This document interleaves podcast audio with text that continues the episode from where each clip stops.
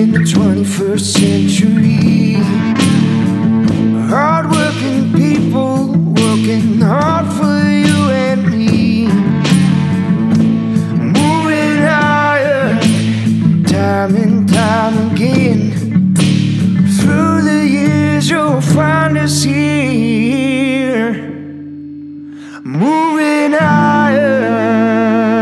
Welcome to Moving Iron Podcast number 171. This week, my guest is Shawn Hackett, and you probably know Shawn Hackett from uh, the uh, market stuff that we do on uh, on Thursday mornings. But but Shawn is uh, he's a guest that I've had on for a while, and uh, he's got a lot of knowledge. So I'm excited to talk about this. This episode of the Moving Iron Podcast is brought to you by Dawson Tire and Wheel, your premier ag tire and wheel provider in North America, helping people grow. So Shawn is how long have we been doing this now, Shawn? A little over a year now? I think our first podcast was Kind of in this time frame? a year ago. Yeah, a little over a year ago. early January, about a year ago. Yeah. Yep. So I, Shawn reached out to me um, in uh, early December of 2018, 2018, and he uh, started talking to me about grand solar minimums, and I'm like, yeah, I mean, I remember hearing some stuff about this, and I remember hearing some stuff about like the Dalton minimum and the Mulder minimum, and these different epic, um, basically cold spells that kind of snap through the uh, through the earth, and they do different things. It causes different things to happen in different parts of the country, all depending on where you're at in in this and where, where you're at as far as the jet stream goes. And he's kind of talking to me about it. I'm like, I don't know, man. This sounds kind of kind of crazy. You know, I mean, I I know this is a real deal, but Shawn is. Uh, He's really diving into it, and I can tell he's uh, he's got an he's pretty much a he's kind of an expert on it. So I start doing my research, start following up, start looking at things that are going on. Um, and lo and behold, Shawn is not on an island by himself. Uh, as a matter of fact, there are several uh, astrophysicists and um, you know other scientists, meteorologists. I mean, just all over the place talking about this. So I feel a little at the at this time. I'm feeling kind of stupid because I don't know anything about it, and I'm supposed to be. Uh, Kind of keeping up with what's going on in the ag world, and nothing's more important to the ag world than what's happening with the weather. So I uh, sit down with Shawn and we start talking about what what it could look like and, and things that could happen. And he starts laying out these predictions like late February, there's going to be an epic cold spell that snaps through the Midwest. And if you remember right, um, I think Chicago had. It was it was cool. It was colder in Chicago. It was warmer in Juneau, Alaska, than it was in uh, in Chicago, Illinois. If I remember right, it was like negative sixty degrees, and the wind chills were off the charts. And it was a polar vortex comes down, and I didn't know what a polar vortex was until 2019. So um, these things start happening. Start talking about these uh, big blizzard effects that are going to start happening, and lo and behold, the stuff that Shawn was laying out there to me actually was within just a few days of, of what he said it was going to be. And so I started paying more attention to what was going on, did a lot more research, and, and this uh, this solar cycle thing is a is a big deal. So, Shawn, uh, welcome to a non-market related uh, podcast. How you doing, man? I'm doing really good. I love talking about this stuff, so I'm excited to kind of you know follow up and lay lay out the clear case for what's uh, what we're looking ahead for the next couple of years because it's going to be uh, pretty wild, but uh, but there'll be lots of opportunity. Right So, on. Okay, so for those that haven't listened to uh, the previous podcast about uh, with Shawn on there where we talked about this, I think there's two other ones we've talked about. Why don't you give just a, a real brief synopsis of, of what a, a solar cycle is, a solar minimum is? Well, there's a normal solar cycle. It's a 12 year cycle where the sun uh, produces a lot of sunspots and then it produces very little sunspots and it, it oscillates over a 12 year period. But that's the normal solar cycle. Uh, it's been going on for thousands, hundreds of thousands of years. And that's how uh, the sun gives a consistent solar irradiation to the earth and keeps it warm and keeps us feeling good about ourselves. Right on. Um, but every 200 years, um, and this goes back in ice core analysis, tree ring analysis for thousands and thousands of years. Uh, about every 200 years, the sunspots go quiet. What that means is, is that the amplitude from the low point to the high point is very small. And we have multi decades where there's less sunspots overall, and the solar irradiation hitting the atmosphere drops at least in half from what it normally does.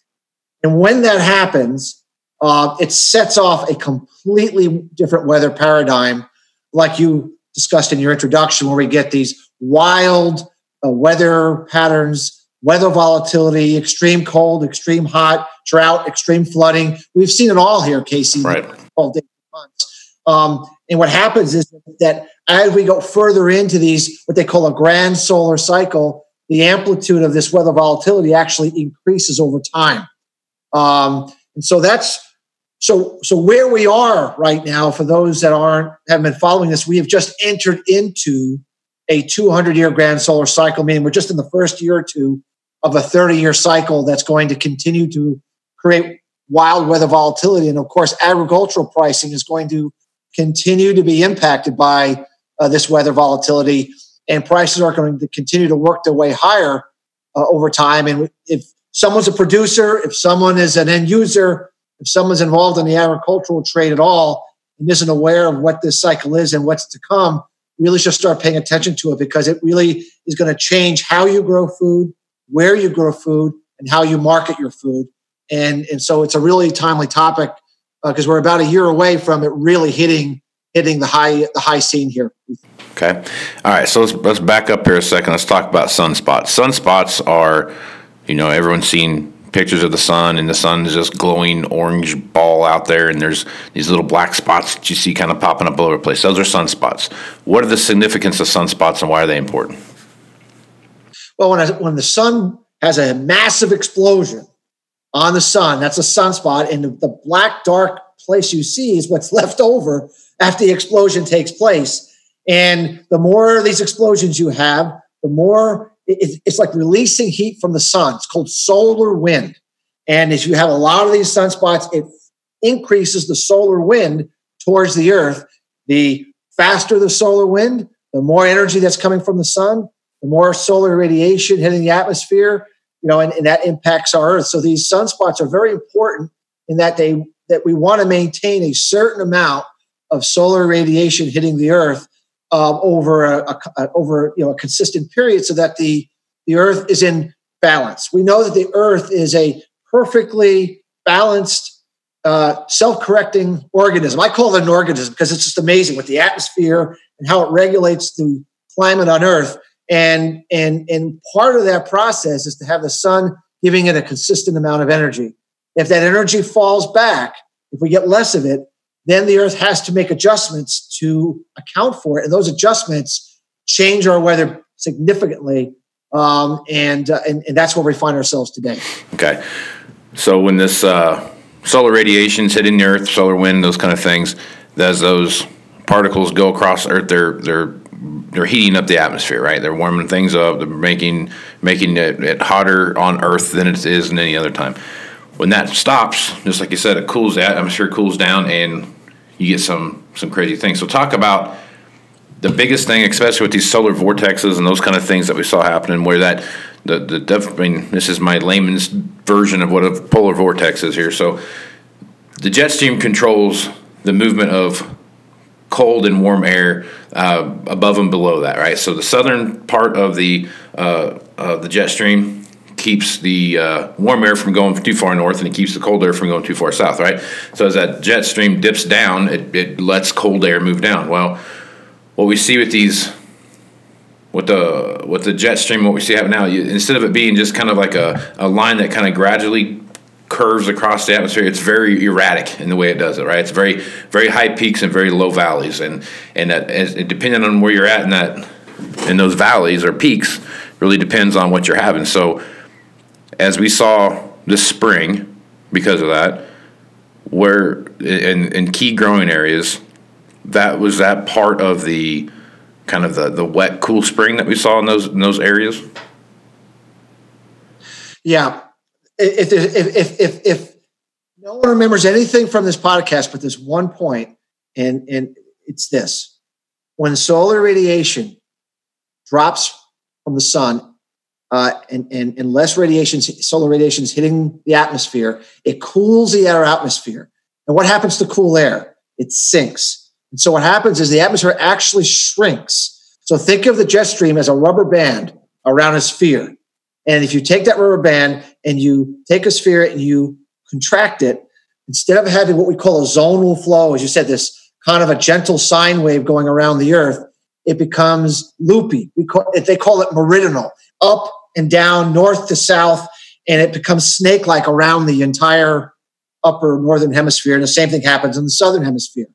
And why that's so very different is this: when you have uh, a deep dive in the jet stream like that, cold air in the Arctic, where the polar vortex normally lies, is allowed to come in to the lower latitudes. And so you have this very cold air meshing with this very warm air. And when you clash like that, you have violent, violent storms. You have excessive wetness. You have excessive uh, blizzards. We call them bombogenesis in the wintertime, bomb cyclones, which is actually a winter hurricane. If you actually look at the satellite, it's rotating like a hurricane. Um, and really, what a bomb cyclone is, it's the pressure pressure falls so rapidly in a 24 hour period that the storm literally blows up like a hurricane normally does here in South Florida, where I'm at. And so that's the feature. That is the key feature that changes the weather from a normal, gentle, zonal flow, and it causes these stagnant weather patterns. Like you said, last year in the US, it rained and it rained and it rained and it rained, and the systems didn't leave. They stayed and they continued to pour the rain because we had this stream diving down and it didn't move. Conversely, when you looked over and say Australia, you know, they had no rain and no rain and no rain for weeks and weeks and months and months because they were on the other side of this meridional jet stream. And so this is really, really important that uh, is that we have. So, for example, in the last 365 days in the United States alone, we broke over 18,000 record high temperatures and we broke over 18,000 record low temperatures in one year because of this weather volatility, this looping jet stream. And it just, you know, farming doesn't work with that kind of weather. Farming you know, you can't grow things when you're going from minus 35 degrees to 40 degrees in a 24 hour period. It, it's just it's just not the right environment to grow uh, consistent high production that we've been able to do for a long period of time. And what happens is that as the sun stays quiet, and as we go further on into this grand solar cycle minimum, these weather patterns get even more uh, volatile and more adverse and start impacting um, you know the, the, the weather and production even more. So really, we, have seen a classic example of the El Nino portion of this weather volatility because the modulation of this, the the how this actually plays out and where this meridional jet stream lies has to do with how the tropical Pacific Ocean, whether it's in a warm El Nino phase or it's in a cool La Nina phase. We just went through the warm El Nino phase lots of rain, you know, kind of, you know, lots of cool wet weather in the US. And now we're transitioning, 2020 is transitioning away from El Nino towards La Nina. La Nina is endless winter, short, hot summers here in the US. And that's what we have to look forward to in 2021 22.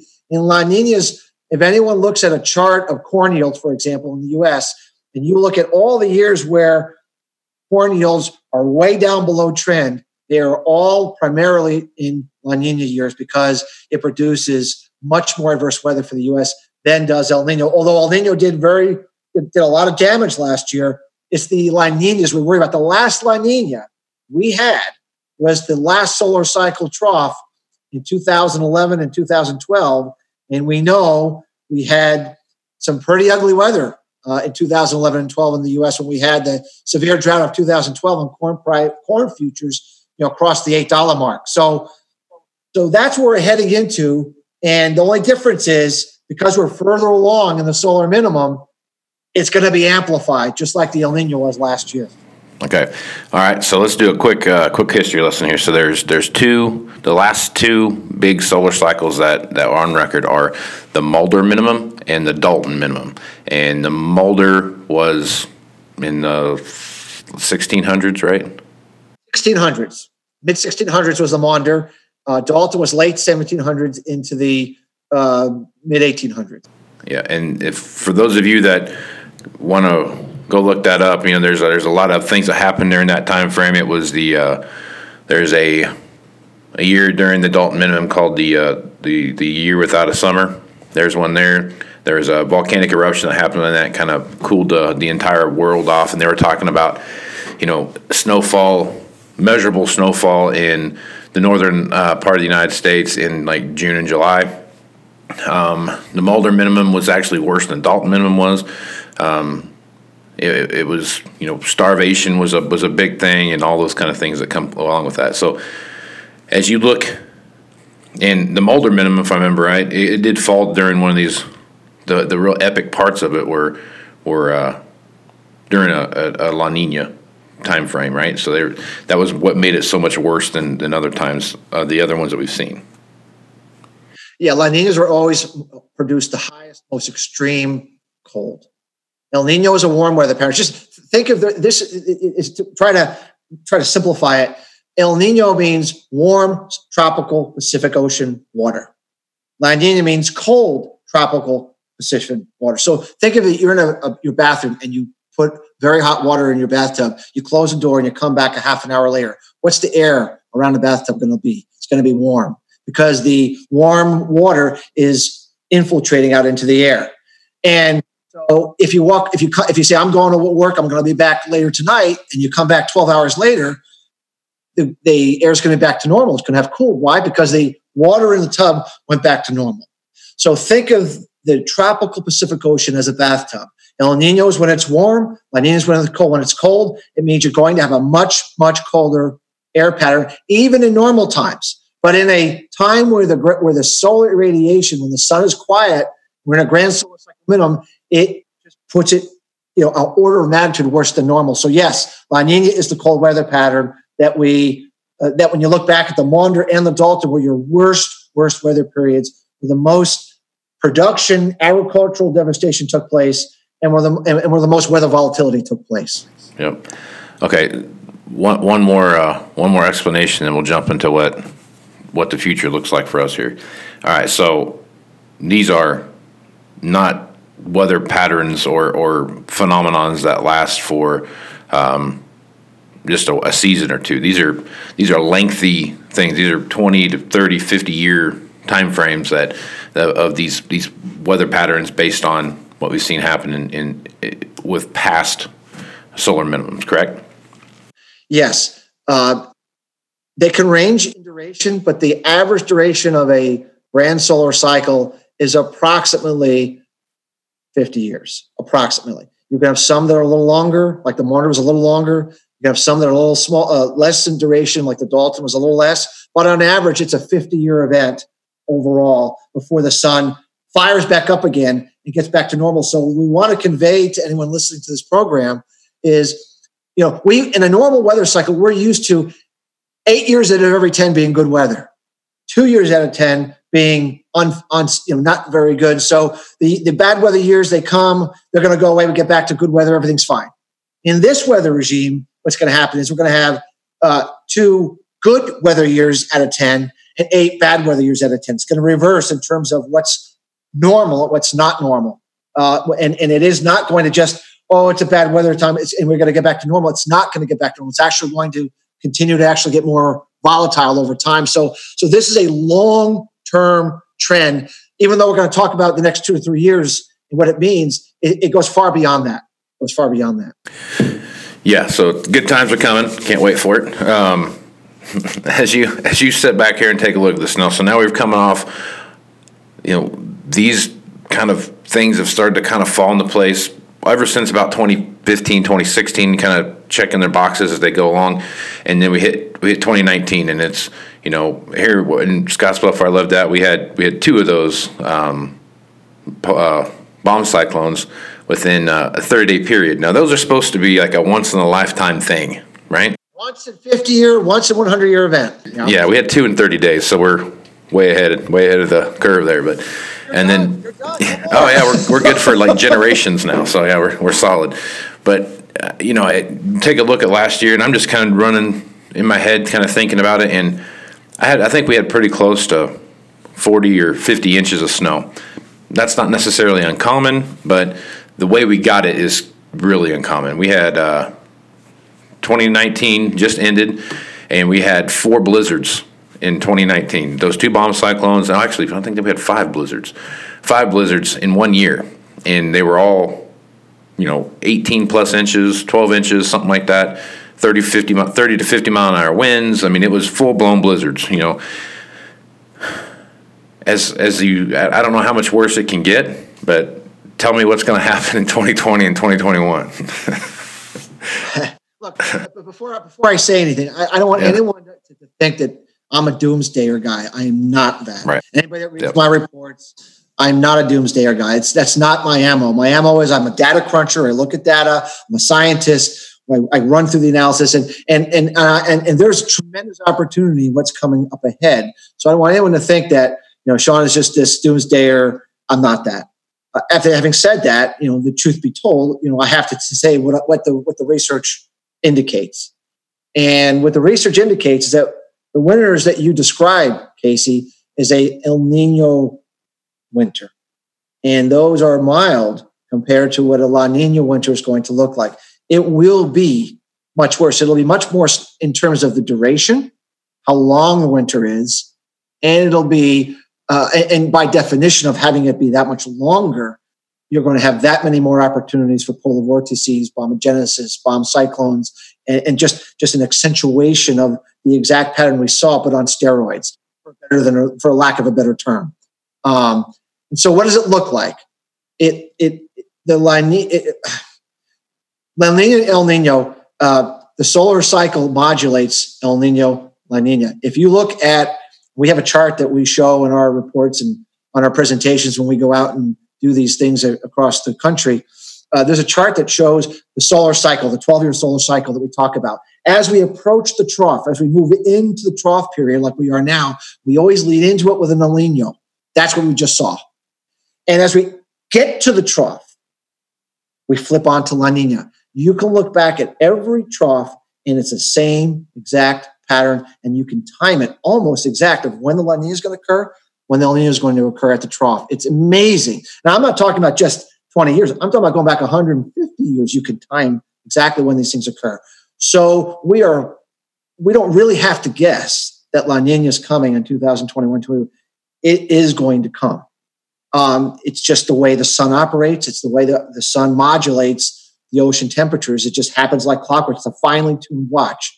And so remember, we talked about earlier La Nina, cold temperature in this tropical Pacific Ocean means colder air. Um, so, so the La Nina is expected to kick in in the spring of 2021. So, what does that mean? What that means is that we are expecting two. Uh, I'm sorry, the spring of yeah 2021. So, what does that mean? That means that the summer of 2021, we are looking at a, an extremely warm, dry summer. Um, how hot and how dry? I mean, there's other factors than just the solar cycle. There's other factors than just La Nina, but it, we were we would be expecting a very unfavorable, hot, dry, but short summer in 2021. The winter of 2021-22 is going to start very early. I mean, we, we think it could start as early as the back half of September, early October, winter will start. Not just a cold snap in the fall. I mean, winter really getting started.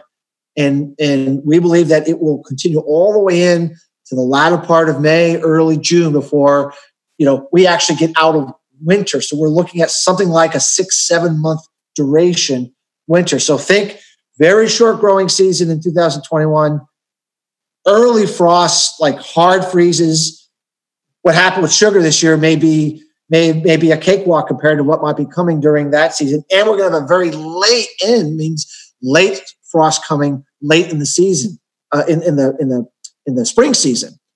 So when you when you put all that in, this is just the U.S. By the way, we're not even talking about what Europe's going to be looking like, what Russia's going to be looking like. This is a northern hemisphere. I want anyone to think that it's only the U.S. that's impacted by this and everyone's doing great. No, no, this is a northern hemisphere problem. But I focus on the US because most of the people I come in contact with and listen to your program are in the North American ag industry and they really care about what's going to happen in Nebraska. Right. Focus on that. Um, so, so, so if we're going to have a hot, dry, short growing season in 21, early frost, uh, you you know, kicking in as harvest gets going, late frost as we're trying to get the crop planted. You can only imagine what kind of problems, what kind of production problems we're going to have in the U.S. We already know some of the problems that we had when we had a much comparatively mild winter this past season. We can only imagine if we had started, uh, you know, a couple of months earlier, this or a couple months later, how much worse it would have been. And that's really what we see happening on an on a global scale in northern hemisphere in that period of time. And and and with that, we think that's going to change everyone's view.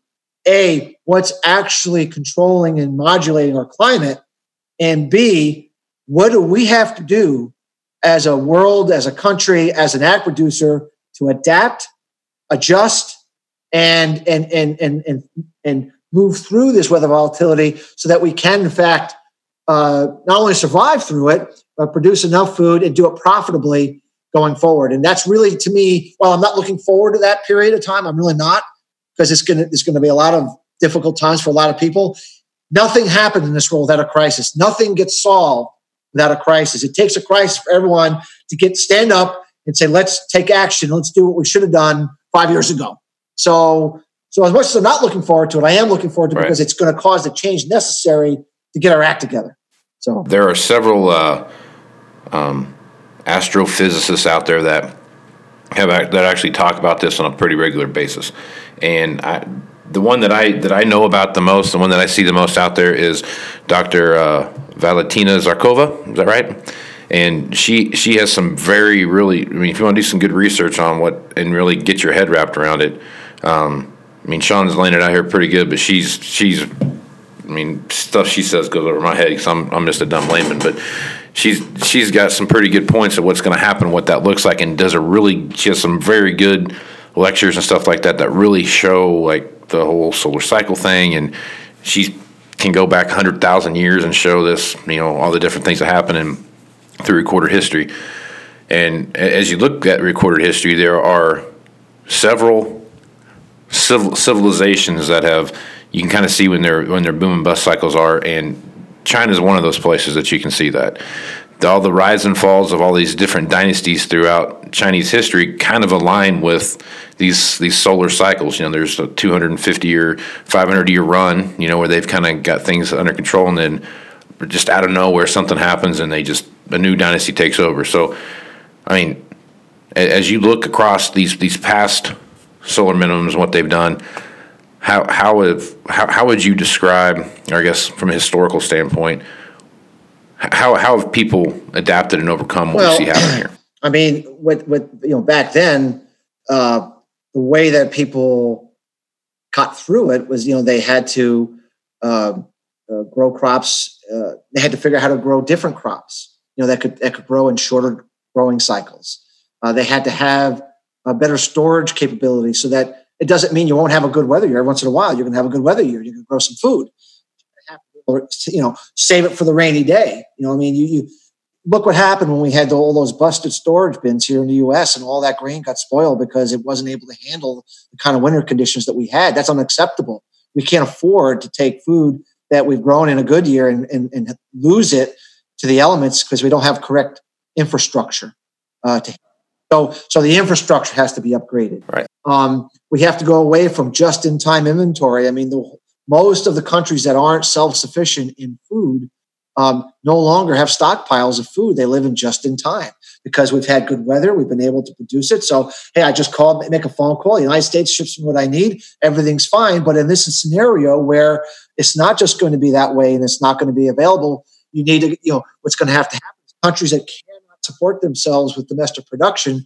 will need to start stockpiling, and this whole stockpiling will have to come into play. So there is a lot of things, and of course, today and age we have such technology advancements. You know, greenhouse technologies, vertical farming, and there's a lot of things we can do to grow food in different ways uh, to, to kind of adapt to it that we maybe we weren't able to do 200 years ago when we didn't have this kind of, of technology operating way it is today. So, so some respects, we're more qualified and capable of handling this one than ever before. At the same time, we have to get our act together and start going ahead and doing it. The good news is someone's figured this out. Over two and a half billion dollars of venture capital money has gone into supporting vertical farming here in the last 18 months.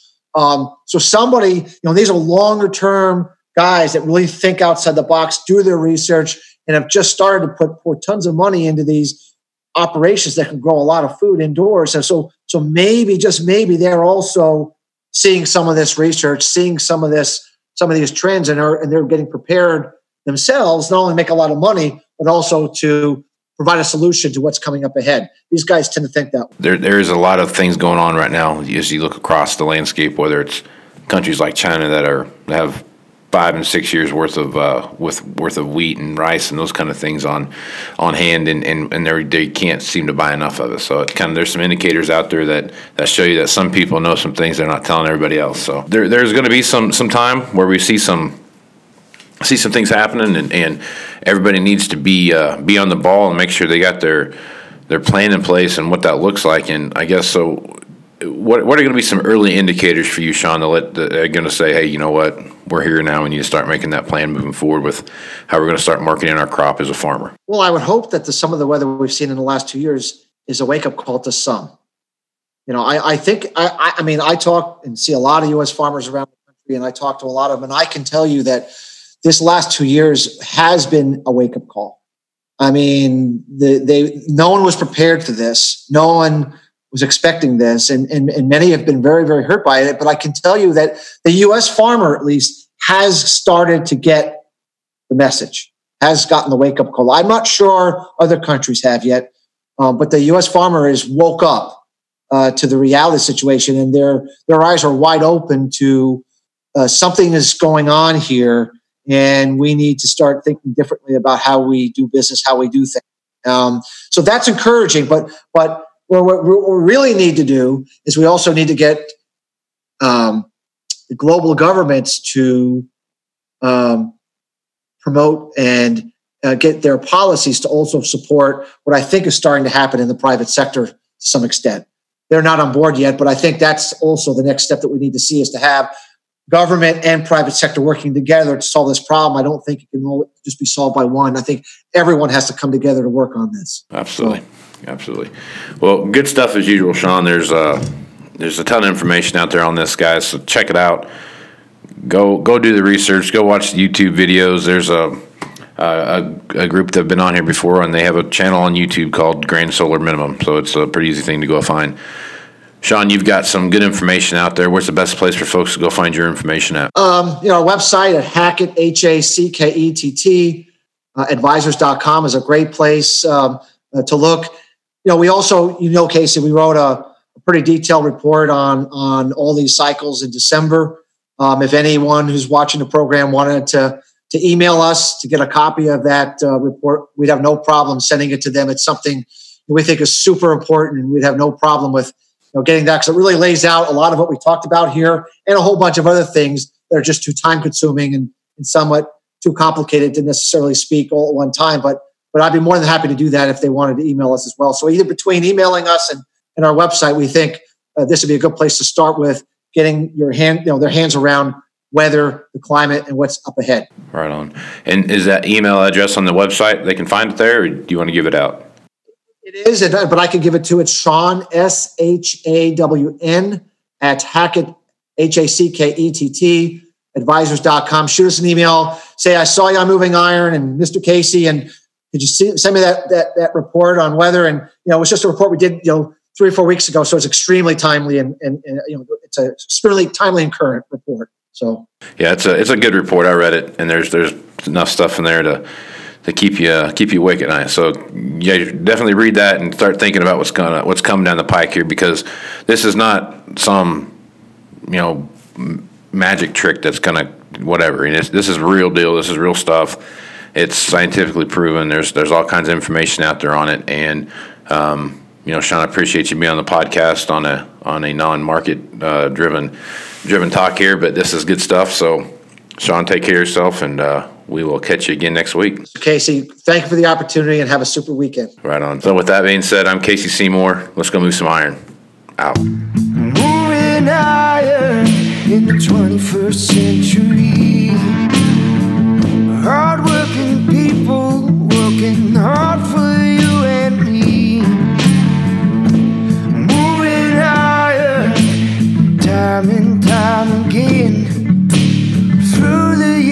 you'll find us here, moving higher.